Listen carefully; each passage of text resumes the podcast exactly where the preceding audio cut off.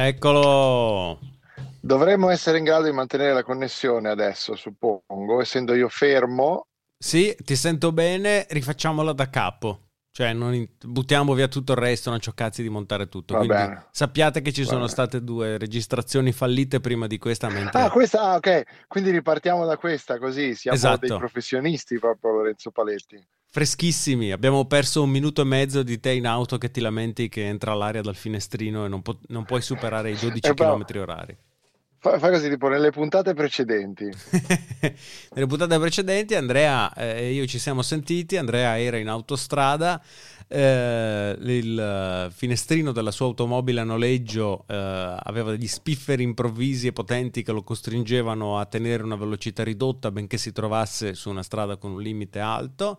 Eh, Davide, eh sì, Davide, Davide, da, altri, altri personaggi che Davide poi ha detto effettivamente che non se la sentiva di prendere quella decisione e quindi ha lasciato Chiara. Esa- e... esatto, esatto, esatto, esattamente. Chiara però nessuno lo sapeva, in realtà stava già con Samantha. Ed è qui che finiva la puntata precedente, per l'appunto. Esatto. Su, con, queste... esatto. con la telefonata solo, carbonara tra Samantha una, e Chiara. Una sorta di trama laterale in cui Giuliano, eh, il, il manovale di colore, aveva uh, una tresca segreta con la madre di Davide. Ti serve sempre la storia B, perché nel momento in cui la sì. tua storia A diventa noiosa, salti sull'altra e, e, temporeggi esatto. sulla Sì, esatto. Sì. Bravissimo. E bene. la madre di Davide è in realtà la sigla.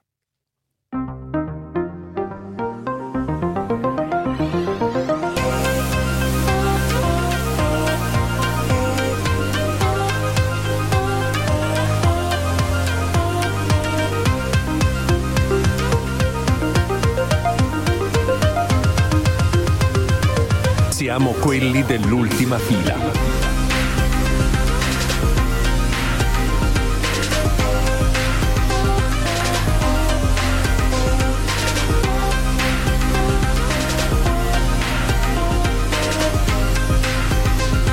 Siamo quelli dell'ultima fila. Io non so se i nostri ascoltatori hanno mai sentito la nostra sigla con un paio di cuffie, di cuffie che non siano auricolari, che non siano, no, sai, quelle che trovi col cellulare. Io vi invito ad ascoltarla con un paio di cuffie serie perché ha dei bassi vibranti, dei trembling bass che, vero, vi, che vero. vi riempiono l'anima. Grande, grande Davide per aver scritto questa Beh, sei, Bravissimo Davide, infatti. E peraltro ha delle, de, dei vari livelli che potete apprezzare anche nel messaggio, perché c'è quel tu, tu, tu, tu, tu, tu, tu, sono tutti loop di GarageBand, diciamo tranquillamente, però in ogni caso sono creati, cioè creano un'atmosfera, e quindi non la cambieremo mai questa sigla fondamentalmente. Oltre, o, o, diciamo che dopo questi pompini a vicenda, Lorenzo, in realtà eh, ti volevo parlare di un tema molto. No, molto aspetta, prima dici dove importante. sei, perché io ho visto da, da, Instagram che tu ti trovi in terra italica.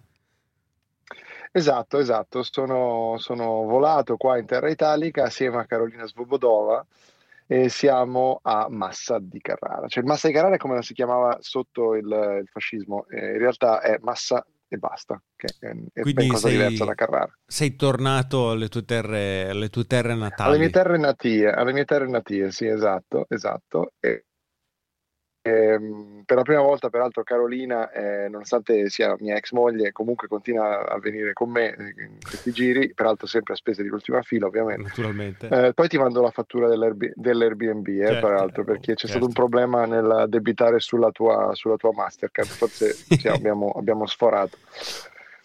E niente, si torna un po' in provincia. Eh, e quindi si tornano a vivere certe dinamiche mentali che hanno a che fare con l'aver vissuto in provincia per molti anni. Non so se tu, tu vivi a Brescia, quindi non vivi esattamente in provincia. No, però sono, mi sono trasferito in città a 28 anni, quindi ho vissuto in provincia a lungo. Quali sono queste meccaniche di cui parli? Ma le meccaniche sono principalmente le aspettative implicite che ti si inseriscono nel cervello, tipo pilota automatico. Cioè che devi uscire eh, in un certo modo. Allora, ti faccio un esempio banale.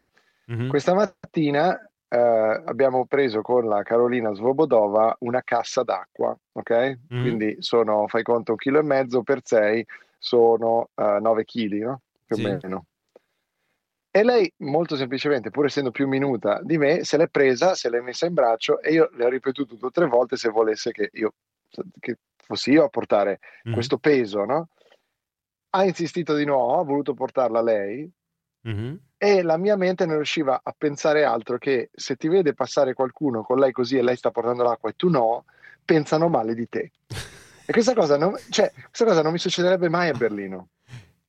Non no, mi succederebbe chiaro. mai. Mi rendo conto che c'è un, un elemento, una parte, un cassetto del mio cervello che ancora pensa in questo modo. Quando, se lei mi ha detto che vuole portare l'acqua, ma che cazzo me ne frega, ma lascia di portare l'acqua, esatto. E invece, invece questa parte, tu, tu ragioneresti allo stesso modo, pense, penseresti allo stesso modo se fossi, dico, non so, sotto vicolo dell'arciprete e ti vedesse passare uno dei carabinieri della stazione di davanti in questa situazione, tu penseresti o oh no, le optics di questa dinamica non sono a mio favore. Non, non penso che mi preoccuperei delle optics, ma la... Oh, mi sento sempre in debito con la controparte femminile con cui che, che frequento e quindi eh, mi sentirei incredibilmente in colpa benché lei avesse manifestato proprio, la propria intenzione di trasportare l'acqua a doverla trasportare io. Non mi direi no, no, devo, dai, dammi qui, comunque la porto io. Ma infatti Bravo, esatto. Ma poi infatti abbiamo trovato una via di mezzo, abbiamo svuotato tutte le bottiglie e le portate su vuote, verificando il fatto che avessimo comprato delle bottiglie d'acqua, però almeno siamo stati contenti entrambi. E nessuno poteva dire niente perché a quel punto avremmo indicato, vede, no, sono vuote. Sono vuote, Se no, fossero state piene le avrei portate io, sì, esatto. È stata, una, è stata una trovata geniale che ha risolto in questo modo il problema. Però non è pane e carne secca. Aspetta, devi ripartire. Ti ho perso, ti ho perso per 10 secondi e siamo rimasti alla battuta delle bottiglie che è finita però correttamente, quindi puoi proseguire col nuovo argomento. Nel, nelle puntate precedenti, allora nel, nel, piccolo nanosecondo che avete perso, la madre di Davide ha, è, è uscita nuovamente a cena con il manovale eh, di colore che si chiamava Ettore, non mi ricordo, ha cambiato nome perché cambia spesso nome per ingannare la madre di Davide che appunto era la sigla come avete appena, appena inserito. Ah, e... no, scusa, hai detto sigla. e peraltro Ettore è l'accordo di Do minore, cioè lui proprio è l'accordo di Do minore.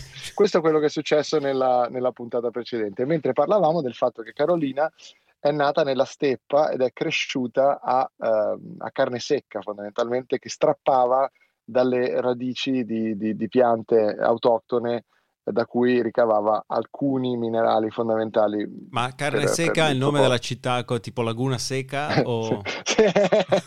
no, eh, tipo, cos'è? Un'enclave messicana in Russia, perdone, scusa. Ah, sì, allora facciamo così. Uh, Carolina viene dall'unica enclave messicana in Russia, nella parte più alta della Siberia, eh, dove già nelle antiche steppe i predoni, i suoi genitori erano dei predoni, si spostavano verso lo stretto di Bering, scendere poi giù fino all'Alaska. Predoni Comunque, che è il cognome, quindi Carolina Svobodova in Predoni. In Predoni, sì, sì, esatto, in Predoni. Cresciuta a carne secca. È il suo, pre- esatto, è il suo primo marito.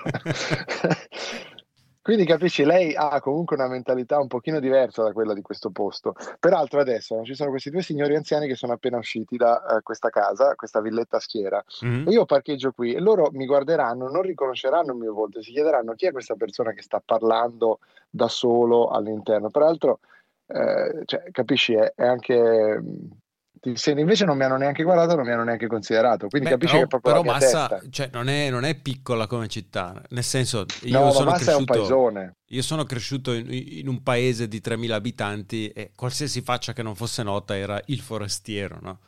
Eh, ma quanti abitanti fa Massa invece? Vediamo. Massa, abitanti. 60.000 credo. Ah beh, insomma, quindi no, non è che tutti conoscono tutti. Sì, quasi 70.000. E invece quello che, che, che, dicevano non appena vedevano te dicevano il forestale perché in realtà si è risaputo che tu in realtà sei figlio di un forestale che c'è stato uno scavo e quindi non si sa davvero da, da, chi, da, da, chi è e tu sei il figlio del forestale questo è anche, anche risaputo a Vicolo Arciprete 1 in eh, eccola e l'abbiamo detto e l'abbiamo detto. se, non, se non diciamo ad ogni, ad ogni puntata. Comunque eh, no, tu mi hai scritto che avevi un tema, tema, esatto, tu mi hai detto no, ricordami... Era questo, era questo, il tema dell'in, del, dell'imprinting provinciale ah. nella mente dell'uomo di mondo. Ah. Volevo capire se anche i nostri ascoltatori vivono uh, questa situazione e se sono io che mi faccio forse anche troppi problemi, però ne parlavo con la professoressa Verducci, questo non, lo riprenderemo poi in, un, in, una puntata di lotta discontinua quando riusciremo finalmente a far partire questo progetto collaterale, che sostanzialmente a lei calabrese succede ancora di più perché ad esempio lei ha una di quelle borse alla berlinese, sai, un po' sdrucite, no? E il problema è che eh, lei non ha nessun tipo di problema ad avere l'aspettativa di cosa pensano gli altri, però per dire la madre mm. ovviamente non la vorrebbe far uscire così perché poi pensano che questa è la figlia degli zingari, detta mm. proprio così, non perché io condoni il fatto che si associ al, al nomadismo o agli zingari questa cosa, però questo è quello che pensa per dire la madre nello specifico, no? per cui sei eh, associato no? Al fatto che non rispecchi la classe a cui dovresti appartenere da un certo punto di vista, non vestendoci in un certo modo. E questo è anche l'altro grande tema. Cioè tu vai in giro qui la sera, vedi le ragazzine che sono insieme e dici, ma eh, Carolina dice, ma questo è tutto matrimonio tutti i giorni, perché fa tutto matrimonio vestito da matrimonio. Perché eh, ogni, cioè, se esci di casa pensa che potrebbe succedere che devi andare a un matrimonio, perché l'unica ragione per cui è come dire non ti mettere le mutande sdrucite perché se fai un incidente poi all'ospedale ti vedono. Cazzo, questa è bellissima. Cioè, io... che non, è, non sto scherzando, mia nonna la pensa questa cosa, eh. Cioè tu, no, tu, non è che ti metti le, le, mutande non sdrucite, perché, perché, se non volendo fare un incidente ti devono, per dire, vedere in mutande. Oh, ma scherzi. Però cioè, stai non pensando... Non mica che la tua famiglia... Stai pensando all'opzione meno piacevole, cioè non mi metto le mutande sdrucite no, perché, che ne sai, sei a fare la spesa, e rimorchi e dopo mezz'ora sei a casa di una sconosciuta e ti abbassi le mutande, ti abbassi i pantaloni e lei dice mutande sdrucite, come sapevi che è il mio feticcio? E... esatto, tra l'altro con una traduzione fatta probabilmente da come si chiama eh, quello che fa le traduzioni dei manga giapponesi. Da... Eh, che, cannarsi, cannarsi. Di... Bravo, bravo, è una traduzione di cannarsi questa. Come sapevi che sei il mio feticcio? Eh, sì, sì, no, è vero, è vero. Comunque ci sono questi elementi. Mi, mi, mi, ci avrei pensato un po' di più se avessi capito che era questo il tema. Perché tu mi hai scritto l'imprinting mentale della provincia, quindi non avevo intuito in dettaglio che Vabbè, era perché questo. Tu non, perché tu non parli un certo linguaggio, ovviamente della sociologia, no? non, non, sei ad uso a questi termini e soprattutto non l'hai letto quel messaggio in maniera no? con, con, l'intelletto ah, no, cosciente. No, cioè ecco, l'hai letto, l'hai registrato, sì. ma... Non... ma non ci ho riflettuto. No, ecco una cosa che almeno da me fa molto provincia è l'idea del possesso dell'automobile, no? Per cui... Eh, eh, sì, sì, io vivo a 10 minuti da dove lavoro, 10 minuti in bicicletta, 20 minuti a piedi da dove lavoro. Eh, ha senso questa cosa che ho appena detto, più o meno ci sta. E, e, però i miei, no, non, i miei, genitori sono ossessionati all'idea che io debba assolutamente acquisire un'automobile che lascerei parcheggiata a marcire probabilmente perché non, non mi serve, non ne ho necessità di avere un'automobile. Però no, devi avere l'auto. Quando è che ti compri la macchina? Perché sennò come fai ad andare in giro? Eh, vado con altri mezzi, se mi serve proprio la macchina la noleggio che problema c'è? Sì, per, per, perché anche tu non ti sottoponi a, quel, a quell'uso e costume che deve essere condiviso da tutti, che è la noia di avere un debito sul collo, ma è anche un tema che puoi allargare. È perché tu pensi di non dover essere sottoposto allo stesso tipo di fatica sociale che eh, affatica noi? Cioè, questo non, non, è che i tuoi genitori pensano così, però c'è da molti, no? È come il fatto io non voglio avere figli, no? E ti dicono se tu non vuoi avere figli, ma perché lo devi volere? Se, se qualcosa di sbagliato in questo, no? Perché eh, poi magari rivedi che la, la, maggior parte delle persone che te lo dicono sono assolutamente miserable quando si tratta di dover gestire la questione figli, poi per, la, per figli sono probabilmente anche un, un'enorme gioia, però eh, non si mettono nell'ottica per cui tu ti salvi da quel problema lì, dalla, dal, da, da ciò che è socialmente, ehm, diciamo così, eh, atteso da te, no? ciò che ci si aspetta eh, da te che tu faccia per la società e se ti ci svincoli automaticamente diventi un po' stronzo e diventi quello che eh, perché dovresti tu non avere lo stesso tipo di so- non passare attraverso lo stesso tipo di sofferenza sociale che dobbiamo considerare tutti normale. Eh, perché, no, no, concordo, capisco la mentalità e la risposta è perché fare figli e acquistare un'automobile è una scelta e posso scegliere di non farlo. Bravo, infatti questo è il grande tema, hai toccato il punto fondamentale, come per tutto il resto che abbiamo detto finora. Qual è il punto fondamentale? Che proprio perché è una scelta, almeno a me che per adesso scelgo di non scelgo il no, ok? È normale anche chi sceglie il sì.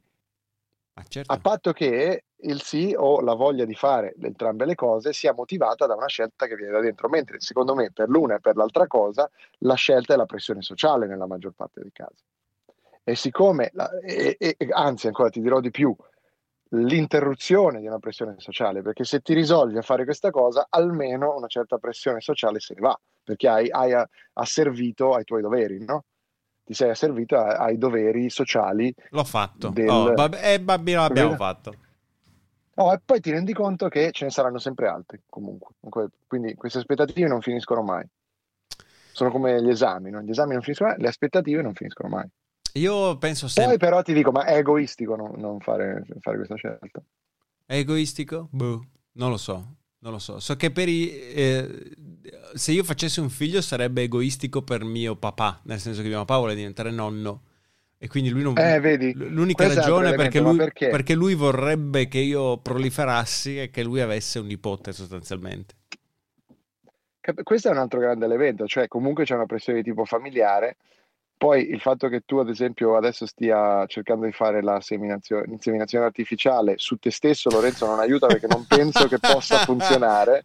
Sì. Comunque, se proprio vuoi, continua a prendere quegli ormoni, ma non credo che possano funzionare su di te. Io non vorrei essere quello che ti, che ti toglie da questo, tuo, da questo, tuo, percorso, che ti distoglie da, da, un tuo sogno, però potrei farti presente che ci, ci, potrebbero essere dei limiti fisiologici al fatto che tu possa, possa partorire, però questo è, è un tema che sicuramente non aiuta il fatto che invece Ettore, eh, avendo lasciato incinta la madre di Davide nell'ultima puntata,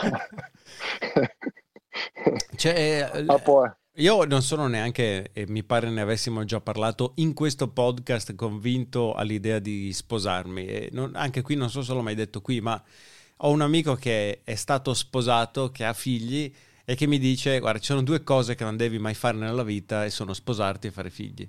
E, e, per, e, e, per, ribaltare questo ragionamento dico sempre, guarda, mi sposerò il giorno in cui una persona, un Farò uomo figli. sposato, ok? Da almeno 5 anni venga da me e mi dica Lorenzo sposati. Sposarsi è la cosa migliore che io abbia mai fatto in tutta la mia vita. Me ne basta uno. Uno. Che... uno. Che uno venga si faccia avanti. Mandate in quel caso una cartolina al ovviamente l'indirizzo che voi tutti conoscete, vicolo dell'Arciprete 1 20 125 Lorenzo. A 25 121 Brescia. 25 121 Brescia, perché come sapete io non ricorderò mai il, il cap. cap di Lorenzo, assolutamente. In tutto questo io chiuderei questa puntata con una grande rivelazione ed è che la madre di Davide, uh, nel corso dei nove mesi che sono passati molto rapidamente nella nostra telenovelas, ha partorito il sindaco di Meggiugorie.